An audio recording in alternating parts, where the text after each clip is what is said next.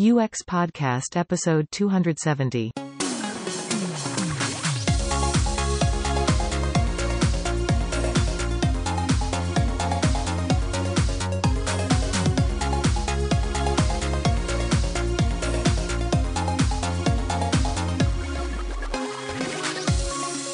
I'm James, And I'm Per. and this is UX Podcast, balancing business, technology, people, and society every other Friday for over a decade, and with listeners in 200 countries and territories, from Syria to St. Kitts and Nevis. Eva PenzeyMoog is a user experience and safety designer and founder of the Inclusive Safety Project. And before joining the tech field, she worked in the nonprofit space and volunteered as a domestic violence educator and rape crisis counselor. Earlier this month, August 2021, Eva, she released her book Design for Safety through a book apart. And we're pleased to have her on the show to teach us more about this problem space and how inclusive safety can be incorporated into our design work. So I'm thinking we should just start out with uh, what made you write the book? Well, I wanted to reach more people than I could with my conference talk, Designing Against Domestic Violence, which, you know, I enjoy doing and was doing it in lots of conferences. But I was thinking, like, if I actually want people to know about this stuff, I need to find a way to get it to more people quickly. So um, a book was kind of the, the best way that I could think of to do that. And I I think at this point it's also good to pin down like the topic of the book because when you see when you see the word abuse, that can mean a lot of things. Yeah. Yeah. So when I talk about safety and the title is designed for safety, I'm really talking about interpersonal safety, uh, especially in the context of domestic violence. But there's also some other contexts like child abuse, elder abuse, um, even things like roommates or employees. Like, sort of any situation where there's an interpersonal relationship and one person can kind of enact power over the other is a place where there's um, a possibility for abuse and safety issues. And that's specifically the part of it that I'm tackling in the book. Hmm. Do you remember like one of the first examples of, of tech abuse that you came across? Yeah. So the f- the very first time that I sort of like started putting this together in my head was um, actually like my first client at my the consultancy where I work, Eighth Light. Um, I it was a client that was essentially working on um, an app to manage the relationship um, and different tasks between people who live in like big apartment buildings and the sort of people who operate the building. And one of the things was um, like managing your guest list, your list of approved guests with the person who works at the front desk so that, you know, your friend comes, they're on the list, they can just, you know, take the elevator up to your unit and you don't have to go down to get them. Oh, right, because it's like a Um, building with a with a um, a reception service or a porter service where they Exactly. get met and then let it into the building. Right, okay. Yeah, yeah. Um, but I was thinking about um, a story that I remembered from um, a training I did when I was a rape crisis counselor, which is also sort of what led to me doing domestic violence education. Um, thinking about how, um, so abusers are just, they're the most like creative, like dastardly people. You know, I'm not saying that in like a positive way, but it is like a thing. Um, they're very creative and very good at sort of finding finding ways in and finding new forms of abuse. And i remembered a story about an abuser who had disguised himself as like a food delivery person. So he had like the bag you know full of food and was like you know this person ordered this food but she didn't give me her unit number. She she was very explicit. She wants me to go right to her unit um, and then the, the front door person like let him like told him the unit number and let him go up and this was one of those situations where it wasn't the tech that was really performing the abuse, but it was enabling it in some ways. And I was thinking, like, why isn't this situation accounted for in the software that the front door person is using? Like, they have the, the list of accepted guests, but what about a list of people who actually, like, should not be let up and who should, um, you know, if you see them, actually, like, alert the tenant and possibly the police if that's what they want. Um, so I was thinking, like, it just felt in that moment, I was like, man, we're really falling short. We could be doing so much more, and the technology side of it is could be really powerful because maybe the front door person doesn't need to like understand all this stuff. Not everyone needs to be a domestic violence expert, but if there was something in that software that like alerted them to the fact that this is a thing that happens, so that they could be aware of it and then help keep that person safe in that moment like wouldn't that be amazing? And that's kind of when I, sort of the light bulb went off of there's like so much that could be done better in tech when it comes to interpersonal harm. Hmm. And that's kind of the key, isn't it? Because I think what what a people a lot of people think is that well anything can be misused and abused, but when it comes to the things that you're talking about, there's actually a lot of potential for doing better and designing safety into the very technologies that we use. Yeah, exactly. It's something that I think people just don't know about, and that's that's always the feedback that I got when I was doing my conference talk. Is people would be like, "I just had no idea." Like it's it's not necessarily that people know about this and are choosing to ignore it. At least at this stage, it's more that people just literally don't understand that this is a thing, and once they understand it, they're more motivated to try to work against it. Um, so yeah, there is there's a lot that we can be doing if we just take the time to consider the abuse cases. Now, that makes me want to one, ask more about um, the harmful assumptions we make. I mean, the, you mentioned that um, in in the book that we we make harmful assumptions, but what are those kind of harmful assumptions that we, I suppose, fall into making? Yeah, so I think the main one is just the assumption that our users are sort of good people who aren't trying to use our product for any type of harm, that they're not someone who is like abusing their wife or you know stalking their boyfriend or um, you know invasively surveilling their elderly mother. All these different things we just kind of assume that our users are good people and that we just have to enable the actual task of you know whatever it is setting up the device or using the software and that that's sort of the biggest problem that we have to overcome um, and we just don't think too much about their their lives and their interpersonal relationships um, because we haven't ever been taught to so i think the big assumption is that people aren't trying to find ways to use our products for harm, which is an assumption, it's, and it's definitely not true. I guess that's a, it's a safety mechanism for us as designers as well to to not delve into that area because it's it's it probably doesn't feel great at first if you kind of jumping into the harm well, the harmful assumptions. Yes, yeah, exactly, James. That is really spot on. Like it's yeah, especially the domestic violence side. Like it's really hard. It's it's really hard to to think about and to talk about and to learn about. So it makes sense that people don't want to, you know, go to work uh, to their design job and be like thinking about this stuff because um, it is really dark and really tough. Especially, you know, statistically, it's very likely that good chunk of our users are going through this, but that also means it's statistically likely that you know, like we have gone through it or someone on our team has gone through it. So it's also, you know, that's another sort of barrier is. Um, if you have personal experience with this, like you might understand it better, but that also might actually just make it harder to talk about because now you're uh, kind of going through this you're bringing up this really intense trauma in your workplace and that's always hard. So there's there's a lot of reasons why i think we kind of just don't talk about this in the workplace but ultimately that ends up just enabling the abusers and letting them do what they want.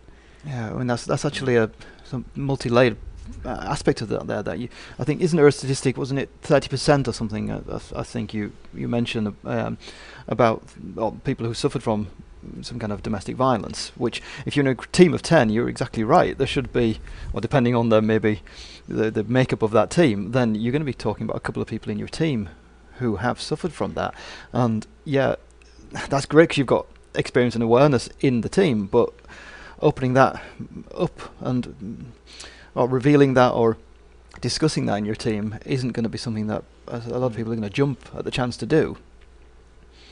Yeah, exactly. Right. And it's it's something that like I don't know if either of you got to the part in the book about um, sort of the reliance on diversity to sort of fix these problems, which obviously diversity in tech is a huge problem and it is a huge part of the solution.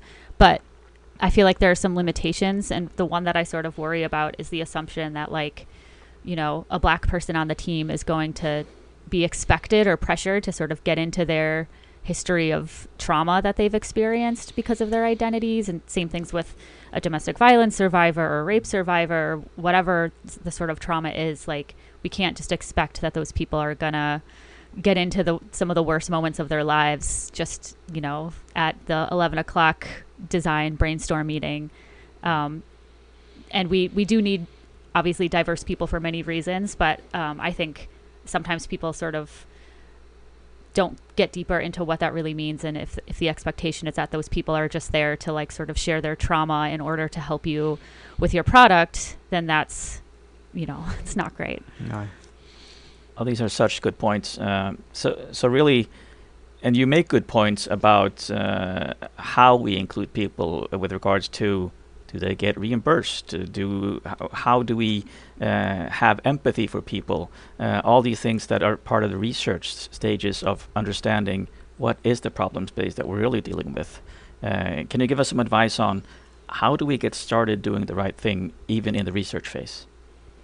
Yeah, so research phase, um, again, uh, it's sort of, I think, dealing with that assumption that people aren't going to try to weaponize our product for something nefarious. So, um, looking for articles or scholarly content, like I use Google Scholar a lot for that, um, to see if there's just existing, you know, content out there about ways that similar products or similar features have been misused. So, some of them are really easy, like if you're, um, if your product is going to have anything with like location data, there's obviously a lot of stuff out there about how that gets weaponized for stalking.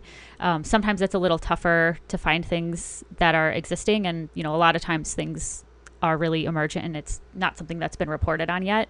Um, which is why there's a different phase for sort of brainstorming those novel abuse cases uh, for things that you haven't found just in your existing research.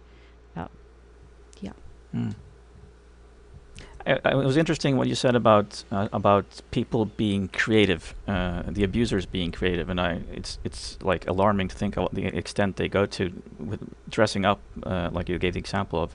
Uh, I I just have to share with reading that story of, I think it's early on in the book, uh, where someone is stalked. I think it's the story uh, of Eric and Rob, uh, and even the person being stalked is extremely tech savvy and can't figure it out. He keeps turning off all these GPS enabled things, but actually, in the end, it turns out to be I, th- I think it's the car or something like that. Mm-hmm. And uh, when I read that, I was like, that could happen to me, and I'm tech savvy, and I always think that. And, and, and just reading that, I realized, well, what?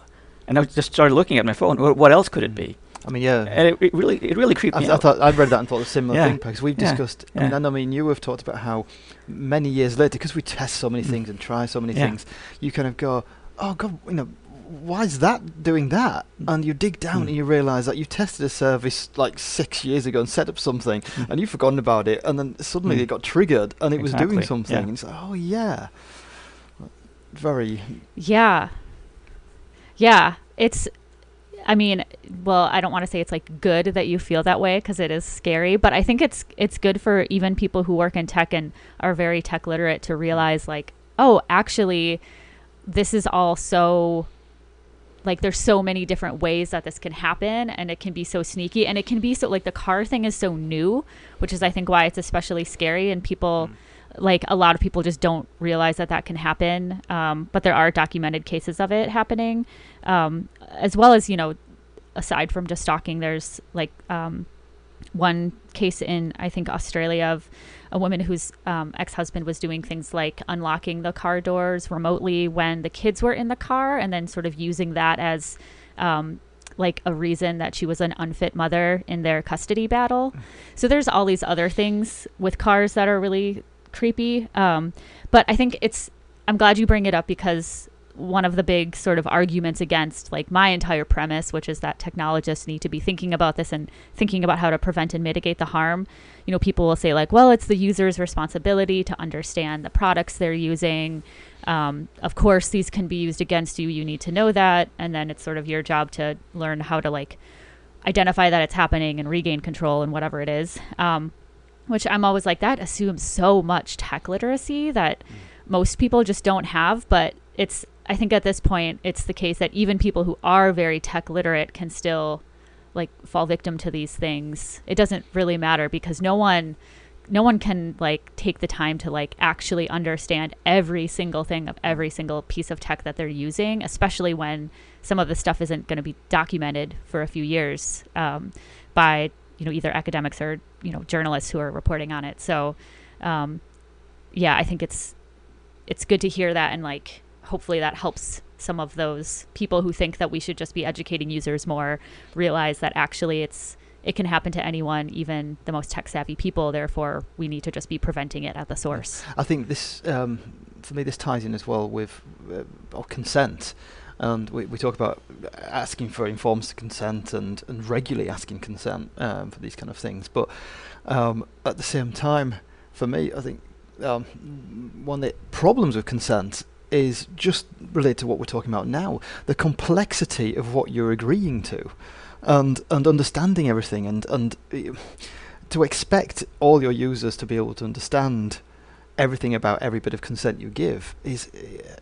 I, we, we can't make that presumption at all ever really right yeah no that's a good point and i think that's where it comes into play where it's really important to identify like okay so what are the parts of the product that we really need to prioritize the user understanding such as like you know this car interface, you can people can essentially um, have access to the location of the car at any time. Like that's that's a huge one. Like stalking can be so dangerous. It can lead to all sorts of terrible things. You know, murder being the big one, which you know happens all the time. It's you know different in the here in the U.S. It's three women every day are murdered by a current or former intimate partner, um, and that statistic is not true in other places in the world. Um, it has a lot to do, I think, with our very easy access to guns here.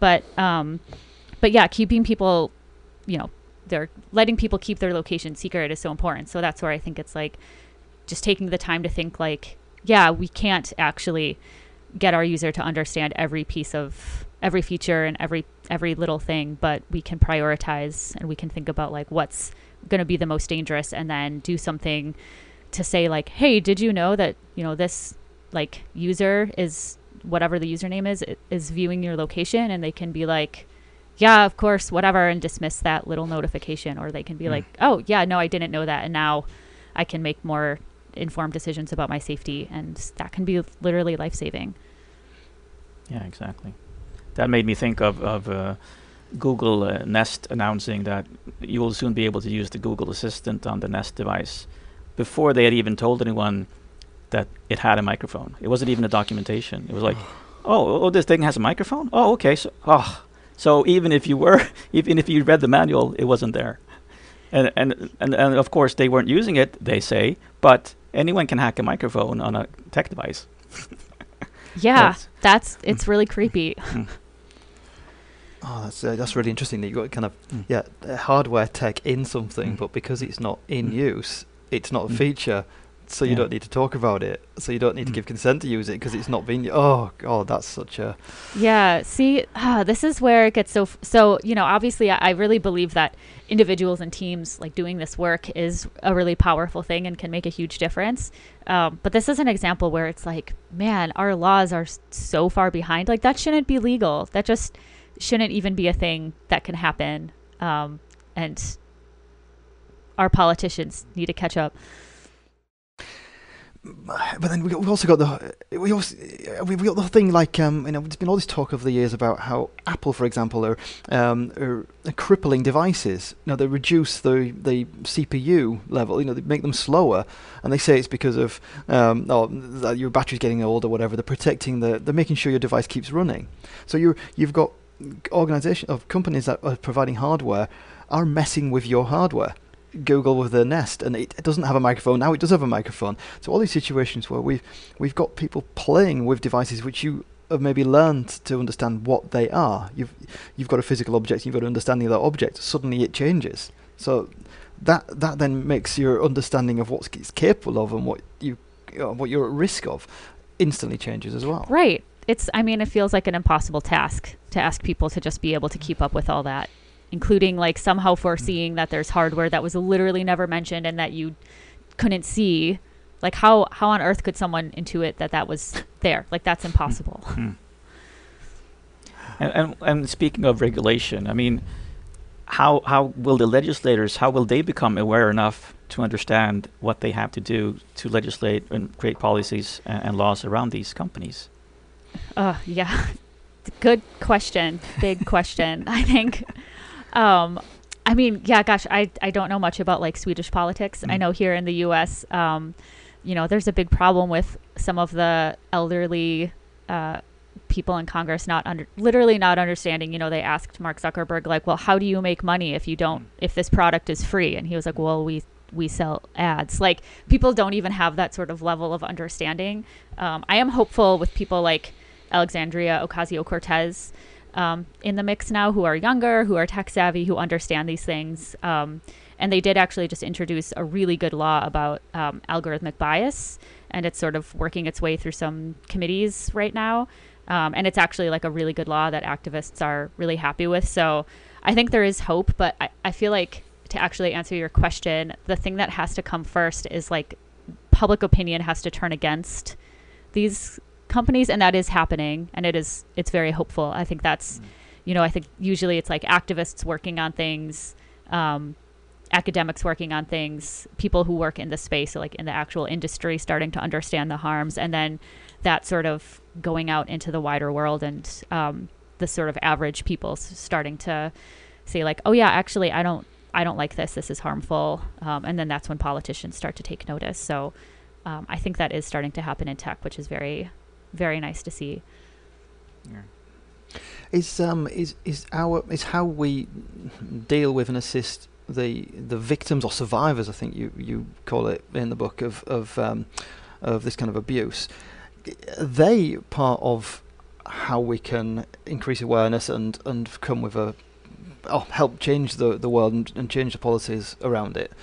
Can we? I I don't want to say leverage survivors. It sounds absolutely awful, but um, No, w- does that listen. come yeah yeah Yeah. definitely um, and i think yeah per kind of mentioned this earlier but the idea of like paying people for their lived experiences because they are the experts in the topic they've they've literally lived through it and had the experience and that is very valuable information that you know the average person who hasn't gone through that just doesn't have um, and yeah so centering survivors as well as working with you know the sort of experts you know people who work in shelters, like lawyers who work with uh, survivors on different things, like those sorts of people in the support space. Um, those two groups are so essential to work with as we as we craft this. Just as like the survivors of any sort of abuse or harm should be at the center of of the the work to actually fix it.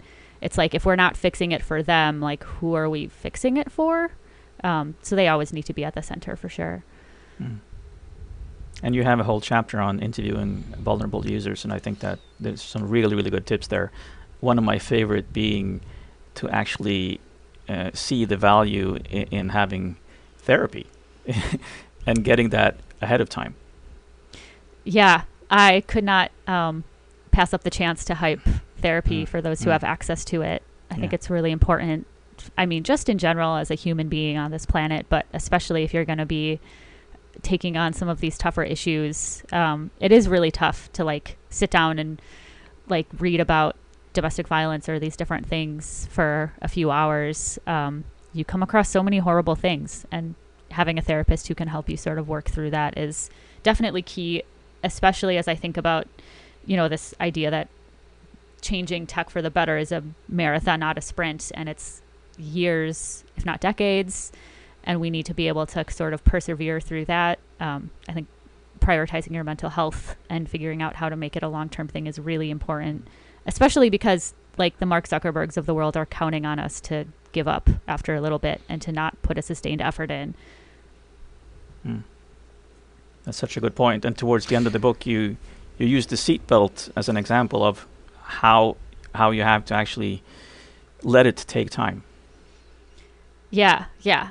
I'm s- I'm very obsessed with the history of the seatbelt. It's such a good way to look at a paradigm shift and how it happens, and um, the sort of different phases it has to go through.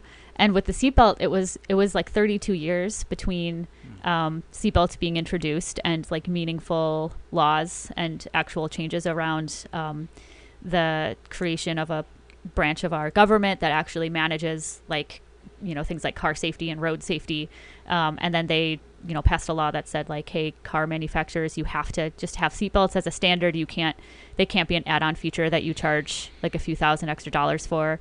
Um, you can't put your profits over user safety, which is really cool. Uh, but that was 32 years, and I think you know that was that started in the 50s and 60s. So I think we're able to move a little faster now, and people are able to get educated on like information and uh, you know understand the sort of harms of the internet and of tech much more quickly than they were able to understand the harms of what car manufacturers are doing. But it's it's essentially the same thing. Like all of all of the same things that were happening with the car makers in the 60s are happening with tech right now. And it did change. And now they're really regulated. You can't have a car without a seatbelt.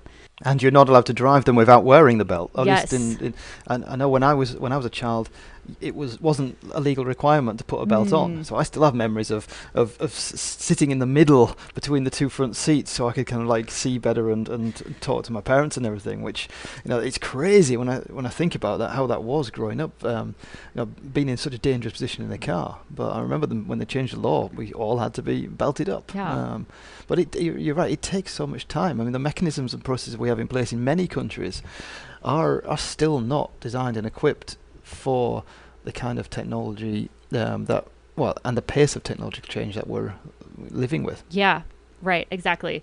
And this is kind of what I was saying earlier is that like laws laws are always like the cap. Like they're always the last thing. You know, we don't we have to work really hard, we have to fight really hard.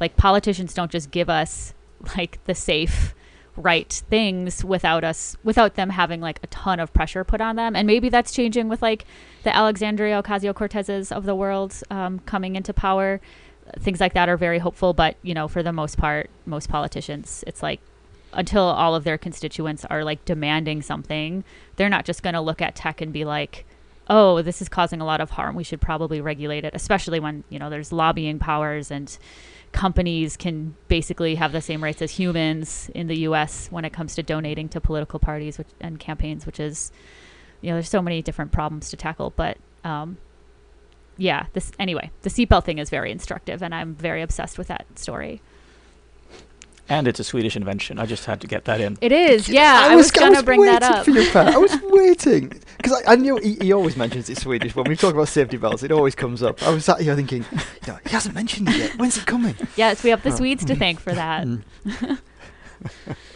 I have one. F- oh, you go I ahead, James.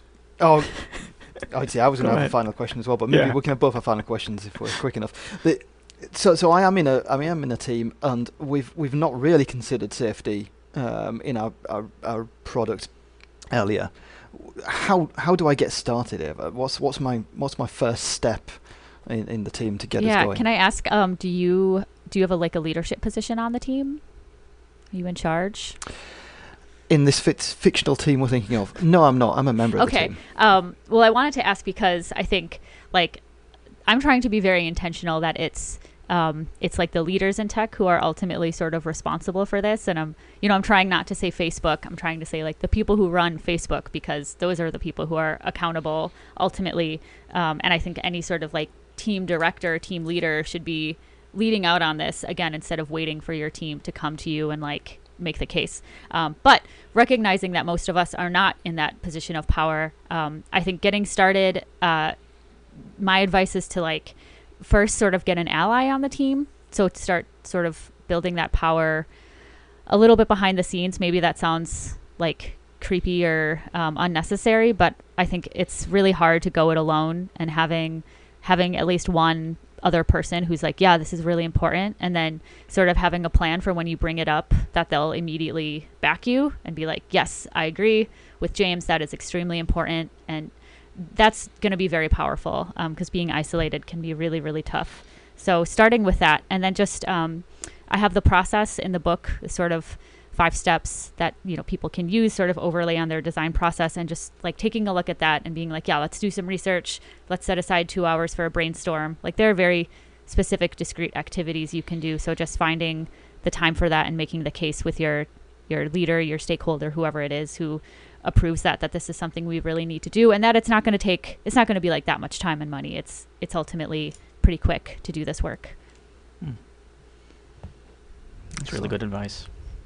I actually just wanted to end on uh, you've been doing this for a while now. What signs of hope are you seeing for positive change?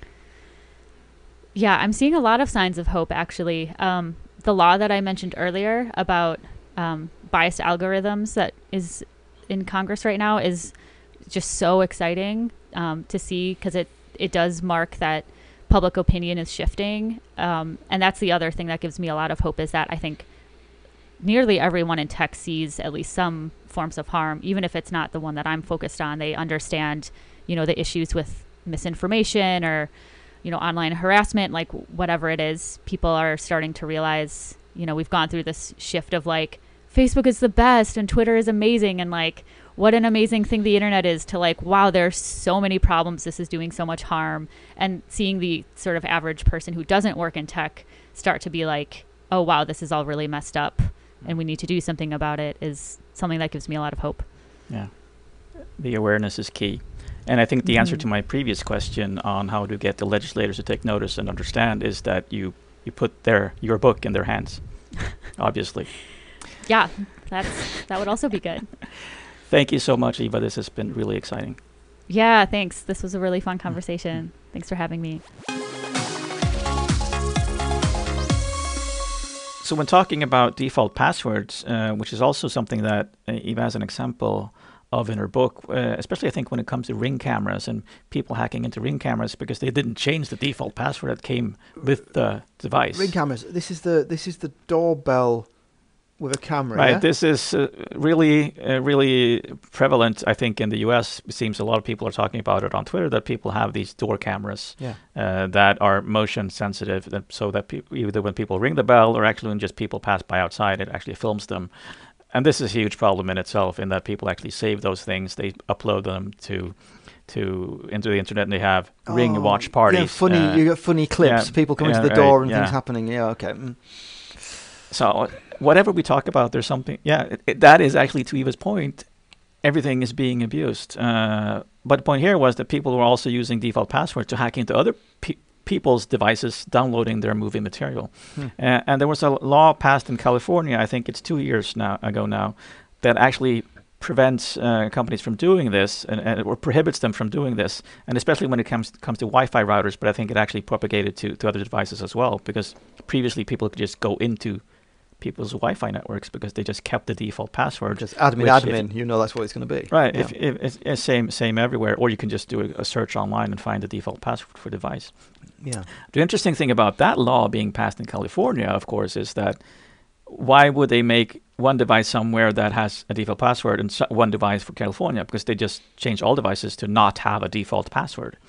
So, and that, of course, e- even more propagates throughout the world as there are so many things that actually come out of California.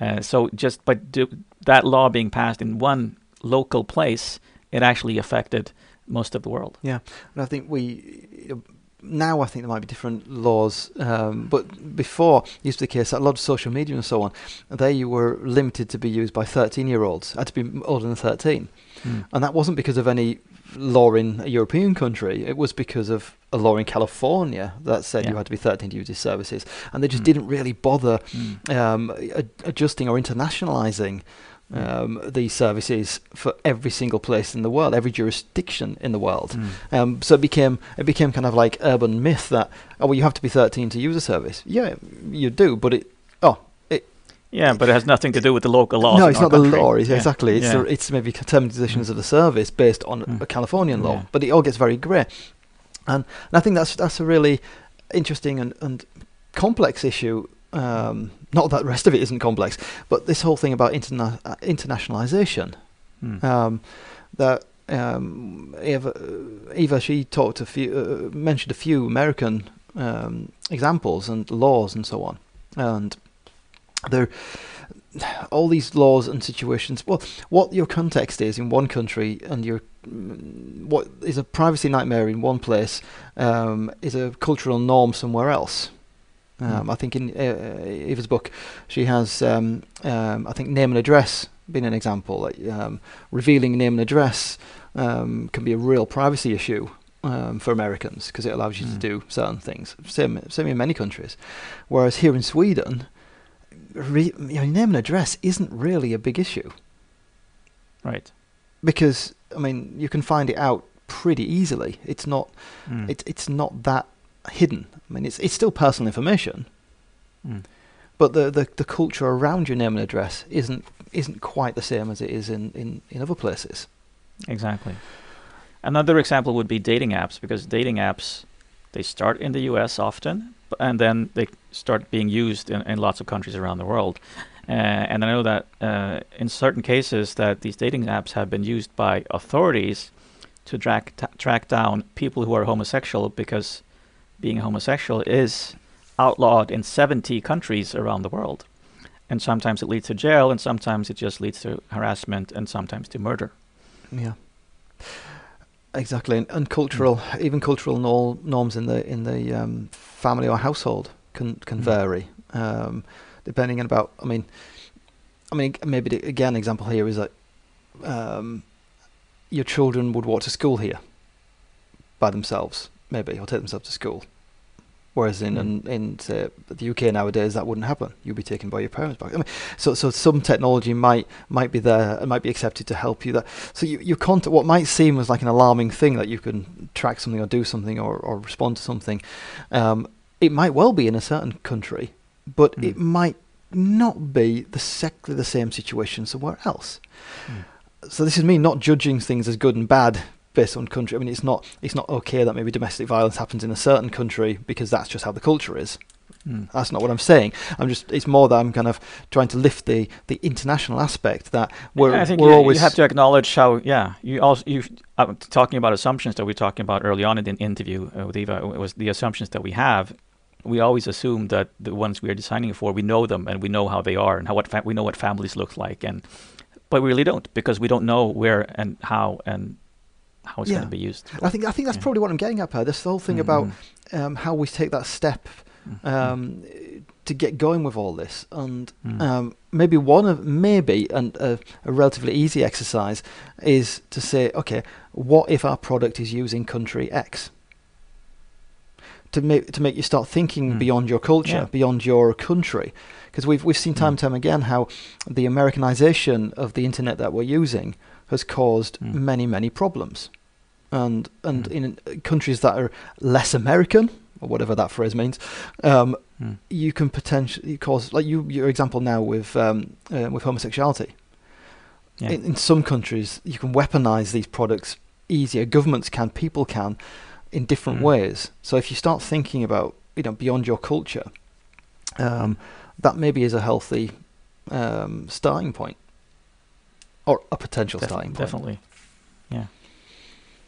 We have a recommended listening episode uh, that you've pu- put into our show notes, James. It's Oblivious Design, episode 166. Yeah, this is um, this is our chat from about four years ago, um, which I at least I started off the episode by interviewing you because Yeah. you'd launched uh, what do you call it? A web service? um, People call it app, even though it's just a website. right. really, okay. Yeah. But an app called um, Dick Pic Locator, yeah. which is exactly what it sounds like. Um, and but that was that was a, a an ethical exercise on your part, um, oh, an awareness, an ethical awareness um, initiative. It really was exactly. I mean, those tools are a dime a dozen, really, on the internet. My my contribution, as you said, really was the name, so people understood what it could be used for.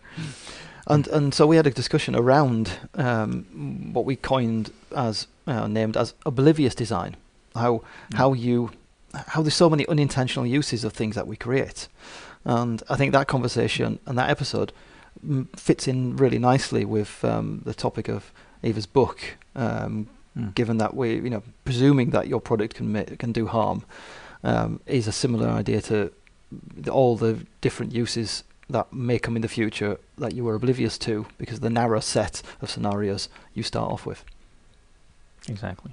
So you are have been assimilating quite a number of volunteers, James. Uh, they have been a fantastic help. They have. and we have we have several teams now. What are they? Yes, we have one team that helps us with um, checking through the transcripts. We have another team that help us with publishing those completed transcripts, and now we have a, a third team which are listening to the episodes in advance, going through and picking out all the references they can find and finding useful links according to what we've said. Um, and um, that team I really love to grow because it does help us. The time we get from listeners is worth so much money to us, Yeah. effectively. It helps Yeah. reduce the, the cost of doing this podcast and makes it keep on ticking. So, And I think I, I think uh, a lot of people don't take the time to visit the show notes, but I kn- I know that if you do, and you find something especially interesting, there's there are lots of links to read further there, and sometimes videos to watch, and sometimes some of my mind maps to to look at. And, and I mean, there's so much content beyond what we're talking about on the show. There's something more to dive in on if you take the time to visit the show show notes as well. these shows are always a starting point Mm. for discussions, inspiration, learning, and we'd love your help to keep doing it. So email us or get in touch with us. Doesn't matter how you do it. Although we recommend you don't use smoke signals. We found they're difficult to get across from Australia. Um, but um, hey at uxpodcast.com, um, H E Y or H E J H A Y I should say. No, hold on. Which one do we use, Per? I've made a mess of that. Both of them. We use H. E J and H E Y. Swedish or English spelling, as we say. Okay, remember to keep moving. See you on the other side.